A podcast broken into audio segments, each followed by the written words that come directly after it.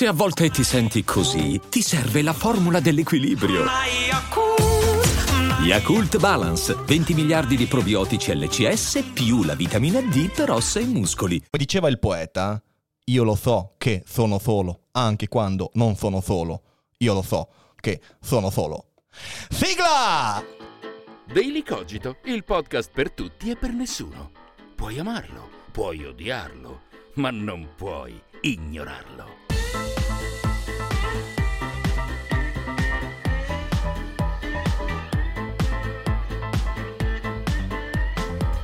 Bentornati anche quest'oggi qui su Daily Cogito, e parlare di solitudine ci piace, lo facciamo molto spesso in questa, in questa trasmissione, perché la solitudine è una cosa molto delicata, molto presente nella vita di tutti i giorni, ed è complicato parlarne perché si tratta in realtà non di una funzione zero uno, sono solitudine o non sono solitudine, no, in realtà è uno spettro piuttosto ampio, perché alcuni rimangono soli per carattere, perché hanno un carattere o troppo irruento o troppo respingente, o perché troppo timidi, incapaci di avere relazioni. Altri sono soli per accidente, qualcosa capita nella loro vita e allora le relazioni vengono meno e tutto quanto si complica.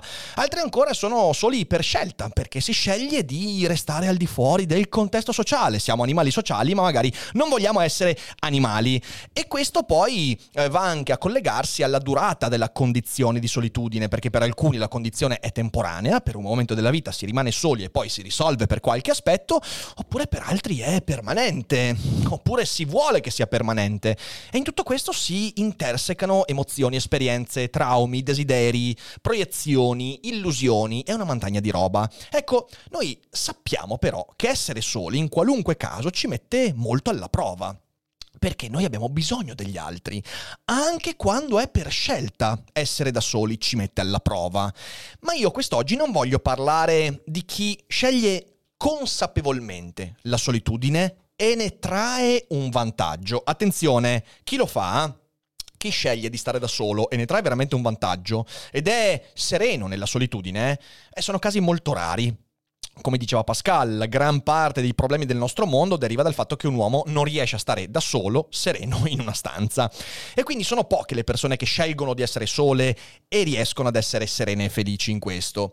Oggi vorrei parlare di chi imbocca la solitudine per i motivi sbagliati o per comportamenti che ritiene irreversibili, quindi finisco eh, da solo perché mi difendo dagli altri e quindi lo faccio per una scelta sbagliata, oppure perché magari ho fatto qualcosa, ho detto qualcosa e ora ritengo irrimediabile quello che ho fatto. Si tratta in effetti di ridurre la sofferenza. Essere da soli ci fa soffrire, e trovare qualcuno, trovare delle persone, degli amici, delle persone con cui condividere almeno una parte di questo percorso è ciò che ci serve per uscire da quella sofferenza. E noi viviamo un'epoca in cui, pur potendo incontrare un numero incomparabile di persone, grazie ai mezzi eh, che abbiamo, grazie ai social network, ma anche grazie alla socialità, non siamo mai stati così aperti, non abbiamo mai avuto così tante occasioni di entrare in relazione, di conoscere persone, di incontrare persone, beh, la solitudine colpisce molti, soprattutto i molto giovani, perché... perché rischiamo di convincerci di cose sbagliate. E allora quello che vorrei fare quest'oggi è usare un po' della mia esperienza e di ciò che ho studiato in ambito non solo filosofico ma anche psicologico eh, per dare qualche consiglio, e questo, devo dirvelo, è un grande privilegio e spero di esserne all'altezza.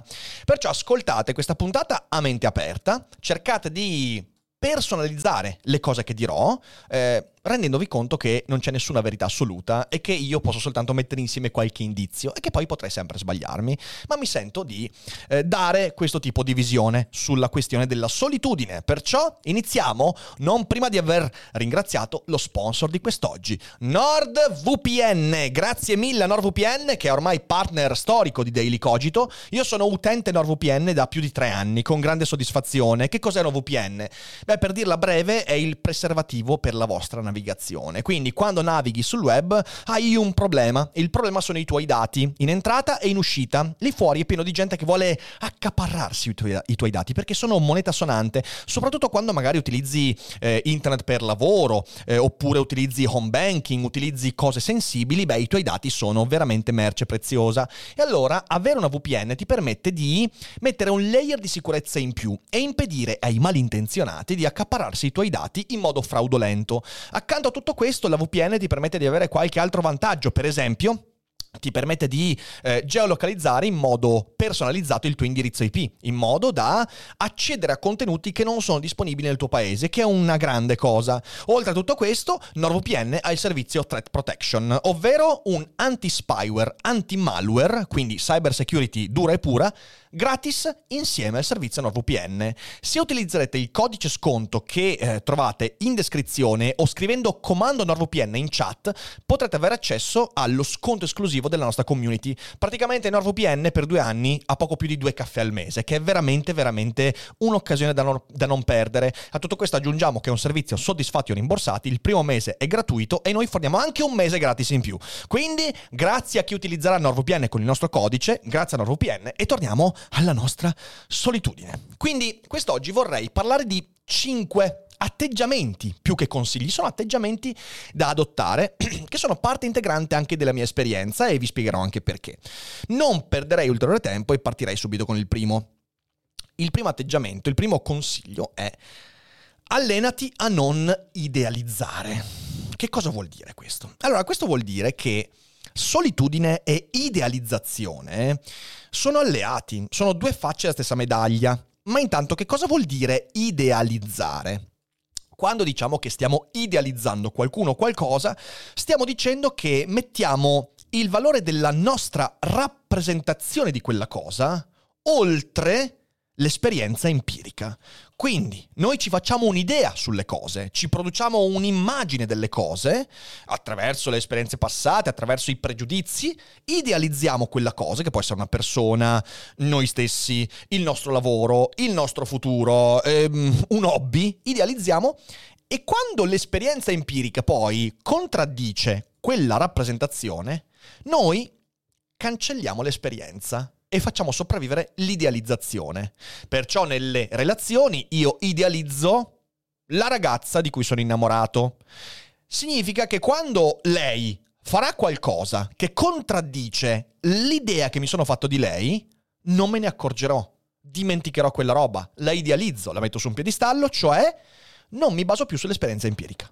Questo è una roba pericolosissima in tutti i campi. È un approccio anti-empirista che contraddice invece una cosa che ha a che fare con la sopravvivenza. Noi sopravviviamo perché riconosciamo l'esperienza, diamo più importanza all'esperienza, quindi alla realtà dei fatti, rispetto alle idealizzazioni. Quando rovesciamo questa cosa, beh, ci facciamo male.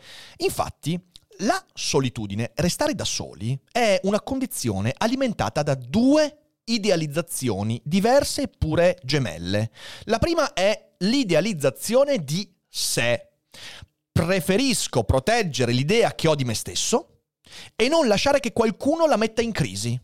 Come dicevo, noi idealizziamo noi stessi, ovvero ci facciamo un'idea di noi stessi che non si basa sull'esperienza. Si basa su quello che vorremmo essere, su come vogliamo mostrarci, su tanti elementi che hanno a che fare con desideri, pregiudizi e fantasie.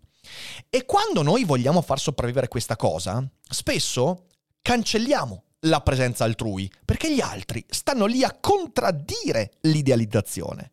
E la seconda è l'idealizzazione dell'altro, dell'altra persona. L'idea che mi faccio dell'altro prevale sull'esperienza che posso averne, ed è il trionfo del pregiudizio. Ora, questo è un doppio meccanismo di autoprotezione. Infatti, attraverso l'idealizzazione noi ci creiamo un bossolo in cui chiuderci contro la realtà, che fuori faccia quel cazzo che gli pare. E questa autoprotezione ci permette di alimentare una mal riposta idea di autoconservazione. Cioè noi ci mettiamo in quel bozzolo, circondati da queste idealizzazioni, perché lì dentro, sentendoci protetti dal mondo che cambia, possiamo conservarci. Noi rimarremo noi stessi, rimarremo esattamente, esattamente aderenti alla nostra idealizzazione. Questo è dannoso, perché smettiamo di entrare in contatto con la realtà, anche la realtà dell'altro, ma anche la nostra, come sono fatto. E questa autoconservazione si vede, questa illusione di conservazione si vede quando l'altro ci dà la possibilità di uscire dalla zona di comfort e per questo noi lo respingiamo. Quindi, per esempio, eh, non sopportiamo qualcuno che critica eh, il fatto che, ne so, che passiamo l'intera giornata a giocare a Warhammer da soli nella nostra camera. Quella critica potrebbe farci dire: aspetta un attimo, magari sto perdendo un sacco di tempo della mia vita, potrei uscire e fare qualcosa. E invece ci chiudiamo a bozzole, diciamo: no, tu non puoi dirmi cosa fare. E l'autoidealizzazione ci permette di conservarci in quella cosa che magari ci sta facendo molto male, perché magari ci fa permanere in una solitudine che ci rende peggiori, ok? Non sopportiamo che l'altrui presenza metta in crisi l'idea che abbiamo di noi e dimentichiamo che la relazione con l'altro è prima di tutto cambiamento. Ecco allora dove sta la sofferenza in questo primo atteggiamento. La sofferenza sta nel fatto di vivere male la propria solitudine, ma alimentarla perché non accettiamo che la presenza altrui metta in crisi le idealizzazioni, né quelle nei miei confronti, l'idea che ho di me stesso, né quella nei confronti dell'altro, e quindi l'idea che abbiamo fatto, che ci siamo fatti degli altri. Quando la presenza dell'altra persona, delle altre persone, mette in crisi queste idealizzazioni, noi ci sentiamo esposti, fragili. Sentiamo di essere all'interno di un cambiamento e di perdere il controllo della situazione. Quando desideriamo non essere soli, ma vogliamo anche far sopravvivere le idealizzazioni, ecco che finiamo per soffrire come cani, perché non riusciamo a mettere insieme queste cose. Perciò il primo consiglio è quello di allenarsi a non fidarti dell'auto-idealizzazione. Che cosa vuol dire questo? Questo vuol dire, prima di tutto, differire il giudizio. E adesso ci arriviamo su questo, eh. Cioè, rendermi conto che l'idea che ho di me stesso è una cosa di cui magari non devo fidarmi, e devo fidarmi di più di ciò che mi dicono gli altri. Poi, a un certo punto, scoprirò che anche gli altri dicono cazzate su di me, perché anche gli altri mi idealizzano. Però quello è un punto di arrivo. Devo partire dall'idea che l'idea che mi sono fatto di me stesso è sbagliato e che l'idea pregiudiziale sugli altri di solito è sbagliata. E questo ci porta al secondo atteggiamento. Frena il giudizio e cerca di essere un po' più curioso nei confronti degli altri. Perché? Perché il carburante dell'autoidealizzazione di cui abbiamo appena parlato è il giudizio. È il giudizio istintivo, il pregiudizio, quello che si ferma alla superficie. Se diamo troppo peso al giudizio spontaneo che emerge quando ci relazioniamo a qualcuno e non riusciamo a sospendere la sua impellenza, finiamo per restare soli. E questa cosa qua noi facciamo fatica a farci i conti, e spiegheremo anche perché. L'atto di giudicare l'altro, di giudicare l'altro sulla base di quello che mi presenta alla superficie, sulla base di un primo incontro, il giudizio a pelle, è qualcosa che respinge l'altro. Perché, provate a pensare voi, quando veniamo giudicati di primo acchito sulla superficie, ci sentiamo di respingere chi ci giudica di primo acchito. Se qualcuno esprime nei confronti nostri un pregiudizio, noi non vogliamo avere una relazione con quella persona, noi la respingiamo quella persona. Però poi quando siamo noi a farla quella roba non ce ne accorgiamo. Ora, anche il giudizio si basa su un'idealizzazione. Perché? Perché noi cadiamo continuamente nel giudizio in base a ciò che abbiamo all'interno della nostra esperienza. E quindi che cos'è il pregiudizio? Il pregiudizio è un giudizio che io vado a esprimere senza che l'esperienza abbia messo in crisi la nostra idealizzazione. Io ti incontro sulla base dei miei pregiudizi e delle esperienze passate, ti incasello e ti giudico non in base all'esperienza che tu mi concedi. Anzi, non faccio neanche arrivare l'esperienza, e se arriva la metterò da parte. La cosa importante è tutto quello che io mi sono fatto già nella mia testa, l'idealizzazione, che diventa il pregiudizio. Ecco allora che cadiamo di continuo in questa cosa, perché... Perché in qualche modo ci conviene. Provate a pensarci. Il giudizio, in questo caso il pregiudizio, funziona perché è tribale. Perché pregiudicare la realtà, avere quindi un sistema interpretativo idealistico con cui giudicare gli altri, è ciò che quando noi eravamo cacciatori-raccoglitori ancora in un mondo molto selvaggio ci permetteva di discernere l'amico dal nemico, il simile dal dissimile, il pericoloso da colui che invece mi poteva dare un aiuto. Il pregiudizio mi permetteva di fare una selezione che aveva a che fare con la mia sopravvivenza. Ma in una società in cui le tribù non esistono più, questo diventa perdere possibilità. E la possibilità è quella di incuriosirsi, di farsi incuriosire. Quindi di sospendere il giudizio per scoprire veramente nell'esperienza, nella relazione, cosa l'altro può concedermi. E noi, se esprimiamo sempre il pregiudizio, soffochiamo la curiosità. Ora, allenare la curiosità per capire l'altro un po' oltre il giudizio istintivo è uno dei modi essenziali per uscire da quel guscio di idealizzazioni che spesso ci impedisce di avere una relazione con gli altri e quindi divent- è quella che diventa la causa della solitudine. Look, Bumble knows you're exhausted by dating. All the must not take yourself too seriously and six one since that matters and what do I even say other than, hey? Well, that's why they're introducing an all-new Bumble, with exciting features to make compatibility easier, starting the chat better, and dating safer. They've changed, so you don't have to. Download the new Bumble now. La curiosità, l'ascoltare veramente, il capire chi è l'altra persona, senza mettere davanti il mio sistema di idealizzazioni, quindi senza mettere davanti la necessità di difendermi. Di nuovo, l'idealizzazione, il giudizio è un io ti allontano perché mi sento messo in crisi, mi sento in pericolo. Ecco, se riusciamo a mettere da parte questo, l'ascolto dell'altro, essere curiosi di vedere cosa l'altro può fare, dare, mostrare, allora può farci uscire dalle autoidealizzazioni che sono il motore della nostra solitudine. E quindi bisogna fermare un po' quel giudizio, partire dal presupposto che l'altro può sorprendermi, sempre. E quando non mi sorprenderà, quando, dopo l'esperienza, confermerà i, i miei pregiudizi, io non ne avrò perso nulla. Non sarò stato messo in pericolo. Semplicemente avrò concesso una possibilità. Le persone sole, e questo ve lo dico perché lo facevo io, eh, lo facevo io, le persone sole mettono il giudizio davanti a tutto il resto. È quando si dice che non devi essere troppo schizzinoso nei confronti delle relazioni, ok? Devi concedere un po' di lasco a chi incontri, avere un po' di fiducia nell'altro. Io questa roba l'ho imparata perché mi sono reso conto che il mio giudicare gli altri era un'autodifesa che aveva allontanato un sacco di persone.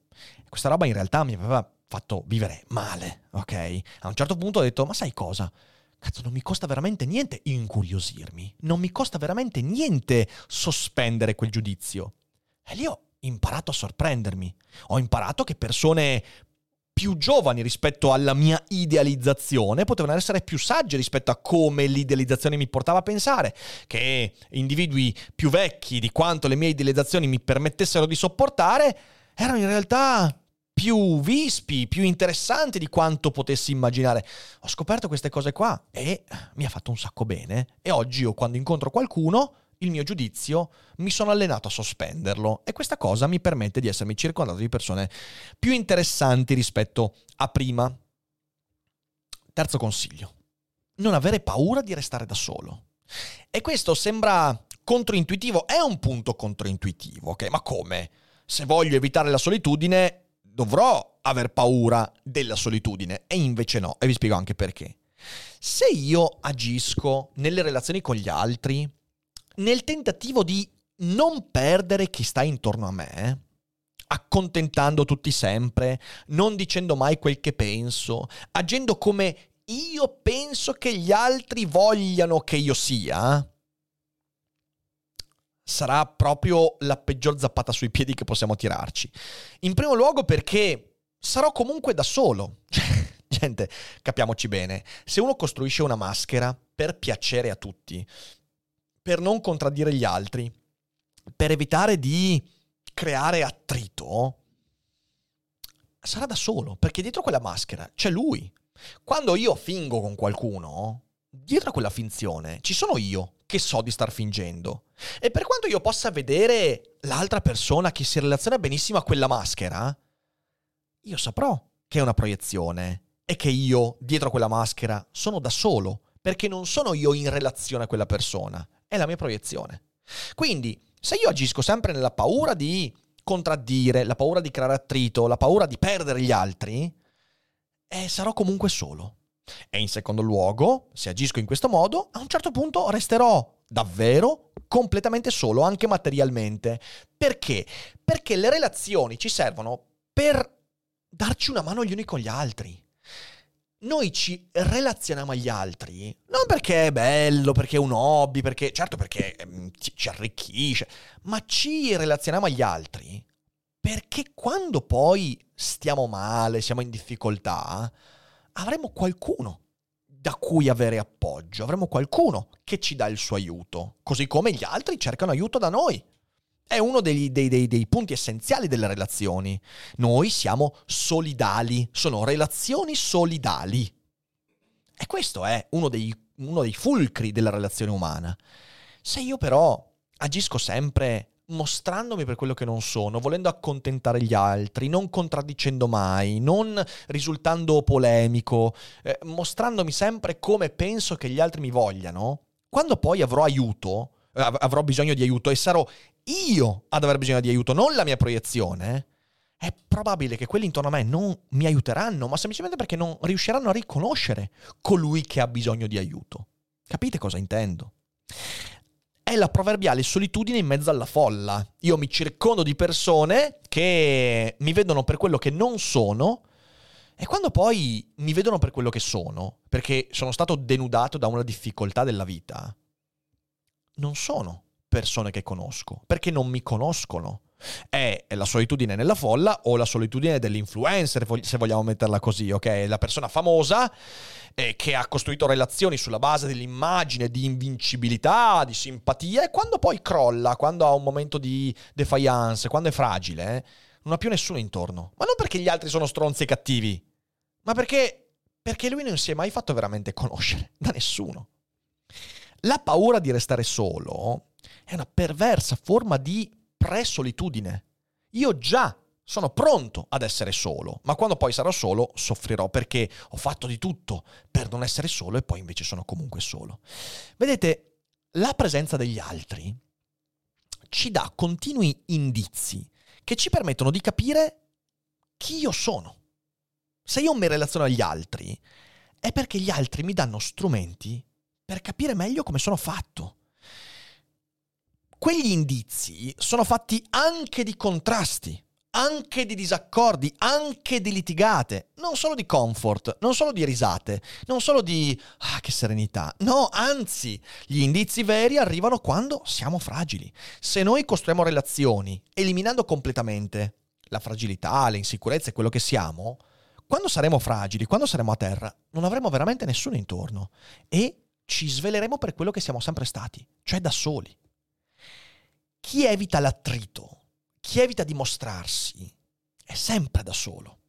Perciò la correzione a questo tipo di comportamento, sempre secondo me, è quello di esprimersi con onestà e non avere le strategie per convincere gli altri che sono più figo di quello che sono. Nessuno, nessuno. Neanche tu che le costruisci. Quando pensi alle relazioni con gli altri, vorresti che il tuo amico si mostrasse per quello che non è. Quindi bisogna esprimersi per quello che siamo, con onestà, non aver timore di far sentire a disagio il nostro amico. Se è nostro amico, quel disagio ci aiuterà ad affrontarlo. È essenziale da capire questo. Ma se noi invece, da tutte le relazioni, espelliamo sempre il disagio, teniamo sempre fuori la fragilità, le difficoltà, la morte, il dolore, eh? allora lì saremo sempre soli. E quando vorremmo avere qualcuno saremo definitivamente soli. Quarto punto. L'abbiamo già trattato qualche tempo fa, però vale la pena ribadirlo. Impara a chiedere scusa come si deve. Ma come si deve? Non, ah, scusami. No, attenzione, cerco di dirvi cosa intendo veramente. La solitudine ha il vantaggio di non dover mai dire scusa. perché non possiamo mai far torto a nessuno se siamo soli. Questo è uno dei motivi per cui alcune persone con maggior o minor successo decidono di stare il più possibile da sole, perché non sopportano il fatto di sbagliarsi, di doversi correggere. Però io non credo che sia poi tutto questo vantaggio. Certo, noi viviamo in una società che dà molta importanza all'orgoglio. E l'orgoglio, eh, scusatemi, provate a pensarci, che cos'è l'orgoglio? L'orgoglio è il mantenimento dell'auto-idealizzazione. La persona orgogliosa è quella che, di fronte all'evidenza dei suoi limiti, cerca comunque di autoconvincersi che la sua auto-idealizzazione è corretta, è giusta. Questo è l'orgoglio. Dicevo, l'orgoglio ci porta a preferire la rottura con l'altro, con l'amico, con, eh, con chi contrasta quell'auto-idealizzazione, rispetto a chiedere scusa per aver arrecato danno, per essermi sbagliato, per aver manifestato i miei limiti. Chiedere scusa è l'incondizionata ammissione dei propri limiti. E noi quante volte l'abbiamo detto, l'ho detto anche in Seneca tra gli zombie, sono poche le cose che ci mettono più in difficoltà del dover ammettere che siamo limitati. Ed è per questo che è così difficile chiedere scusa. Chiedere scusa è, vecchio, io ti ho mostrato la mia invincibilità, invece sono limitato, sono un povero stronzo. Scusa, scusa, sono un povero stronzo. Questo è chiedere scusa. Ovviamente, eh, chiedere scusa non sempre va bene. Cioè, si chiede scusa anche in modi sbagliati. Per esempio, a volte si chiede scusa con l'obiettivo di far star zitto l'altro. Questo capita molto, per esempio, nei rapporti di coppia. Si litiga e uno dice, vabbè, vabbè, scusa. Ma scusa più che altro per non andare avanti a scavare in quel contrasto fastidioso, che non per reale convincimento. Quindi è più uno scusa, basta che tu stia zitto. E ovviamente questo non va bene. E il secondo è la convenienza. Chiedo scusa non perché io abbia riconosciuto realmente di aver messo un piede in fallo, di aver sbagliato. Chiedo scusa perché se non chiedessi scusa rischierei di avere un danno più forte rispetto al chiedere scusa, che è molto perverso ed è di nuovo una di quelle strategie che secondo me sarebbe meglio mettere da parte, però ci cadiamo continuamente. E poi dobbiamo ammetterlo, se mi scuso male, se mi scuso sempre in questi modi, se mi scuso per strategia, non per convincimento, prima o poi qualcuno lo noterà e resterò solo. Quali sono le scuse giuste? Le scuse giuste sono quelle che farei prima di tutto a me stesso. Quando chiedo scusa, devo chiedermi, ma io le scuse le esprimerei anche se non ci fosse nessuno, nessuno ad ascoltarmi? Perché questa è la vera scusa. Ci scusiamo prima di tutto con l'evidenza di non essere stati all'altezza di qualcosa. Questa è la scusa vera.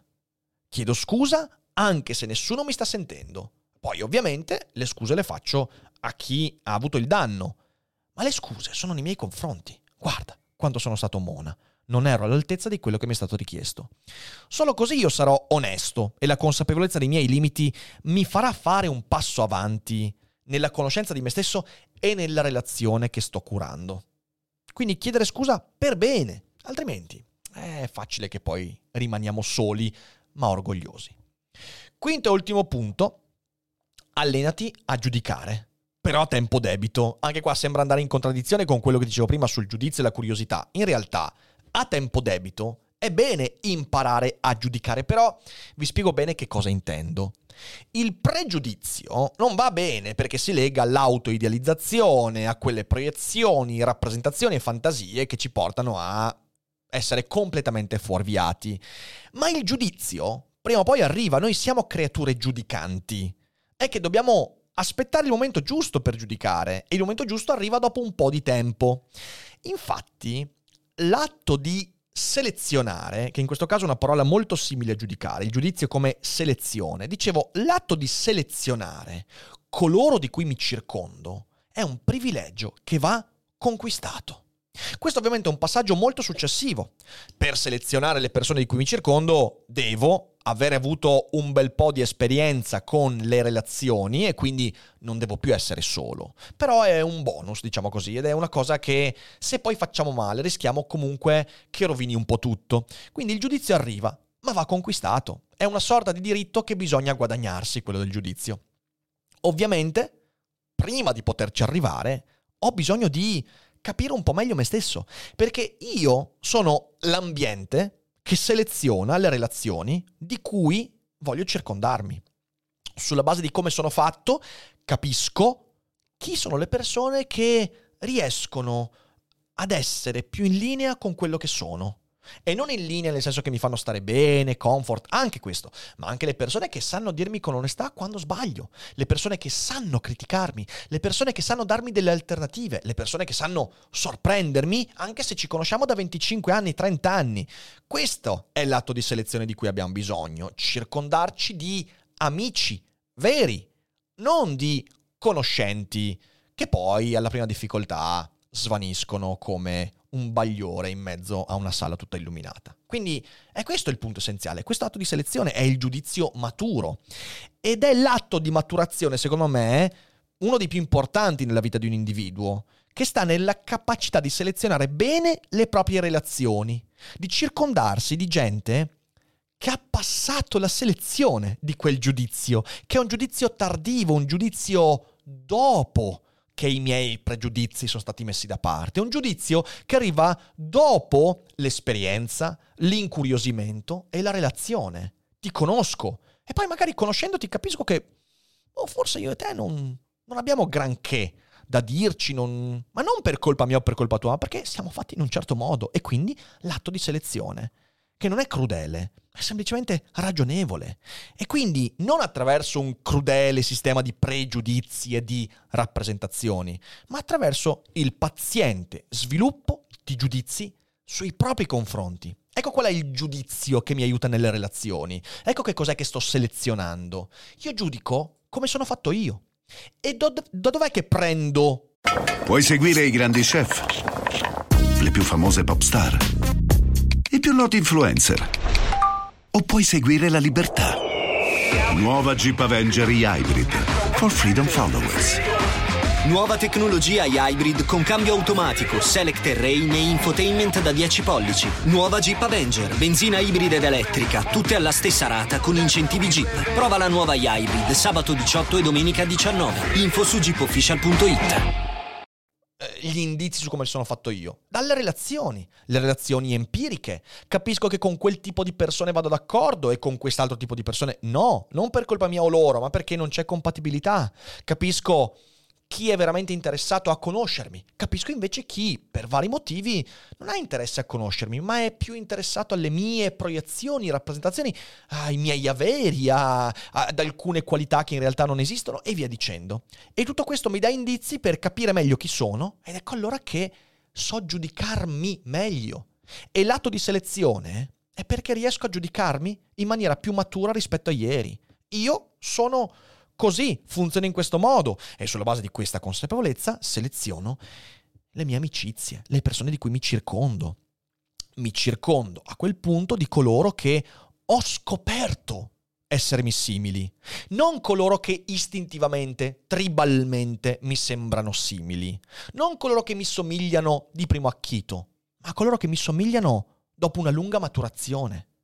Mi somigliano nell'onestà in cui ci si comunica a vicenda, mi somigliano nel modo di affrontare le fragilità, mi somigliano nella compatibilità che inaspettatamente si è sviluppata. E oggi ho delle relazioni con persone che forse non avrei mai immaginato eh, dieci anni fa. Non avrei mai immaginato di andare d'accordo con certe persone dieci anni fa. E oggi invece si va d'accordo. E questa cosa mi ha sorpreso, mi ha messo in discussione e poi piano piano mi ha permesso di costruire maggior consapevolezza su di me. È un processo che poi non si fermerà mai del tutto. Io sono convinto che questa cosa poi anche a quaranta, cinquanta anni, quando si ferma è perché cadiamo nell'errore del pregiudizio. Poi forse quando a cinquanta anni ci fermiamo, magari non arriviamo più poi a quella solitudine di cui parlavo prima, ma se quella roba lì, se ci fermiamo in questo processo a venti anni, hai voglia se restiamo soli e non ce la viviamo bene. Quindi questi sono i cinque consigli a cui affiancherei qualche ultimo spunto veloce prima di chiudere la puntata. Intanto, e questo veramente sono consigli che vi do perché anche a me hanno fatto bene in passato, quando mi sentivo solo, quando mi sentivo alieno da quelli che avevo intorno, e il rischio di dire oh, io sono alieno perché ho ragione e loro hanno tutti torto era altissimo, ok? Ma in primo luogo trova qualche ambiente che incontra le tue passioni e che magari riesce a mettere insieme persone che le condividono, perché è da lì che si parte, ok? Ovviamente lì non ci si ferma, lì si parte, un punto di partenza, per poi allenare tutte le cose che ho detto. In secondo luogo, parla di quello che senti veramente, parla di quello che sei. Non aver paura di essere giudicato male, non aver paura di contraddire ciò che secondo te gli altri si aspettano che tu sia. Perché questa è proprio il primo mattoncino della solitudine. Rimani solo se ti alleni a costruire maschere continuamente. E invece devi imparare a dire quello che senti, quello che sei, e magari beccarti un tram sui denti perché ti accorgi che quello che sei e quello che senti non è veramente quello che sei e quello che senti, ma è quello che pensi di essere e pensi di sentire. E chi ti tirerà il tram sui denti potrebbe diventare un amico, sorprendendoti. Questa cosa è una figata, è una figata che quando me ne sono accorto nella mia vita mi ha dischiuso strade incredibili. Il fatto di diventare amici con quelli che all'inizio ti tirano una sportellata sui denti è bellissimo, altro che zona di comfort. Infine, l'ultimo consiglio, guarda The Big Kahuna, eh, che scrivendo questa puntata mi è venuto in mente di che film straordinario sia. Purtroppo non c'è in nessun servizio di streaming, quindi non posso neanche rivedermelo, ma io ce l'ho in D V D, quindi me lo riguarderò. Guardalo, perché è un film spettacolare, che parla tantissimo di queste cose che servono e che spero siano utili anche a chi ha ascoltato. Direi che ci siamo, direi che ci siamo, io... vi lascio con un ultimo saluto qui del nostro inquilino Malachimonte, che ha aperto così magistralmente la puntata e che ci accompagnerà per tante altre puntate di Daily Cogito. E per tutti quelli che sono in live, non uscite perché adesso ci ragioniamo un po' sopra eh, in chat. E per tutti gli altri, beh, sapete cosa fare, vero? Condividete Daily Cogito, lì fuori è pieno di gente che ha bisogno di Daily Cogito ma non lo sa, perché gli zombie non sanno di averne bisogno e magari scoprendo Daily Cogito finiscono per iniziare a usare la testa. Grazie a tutti, buon weekend. E non dimenticate che non è tutto noia ciò che pensa.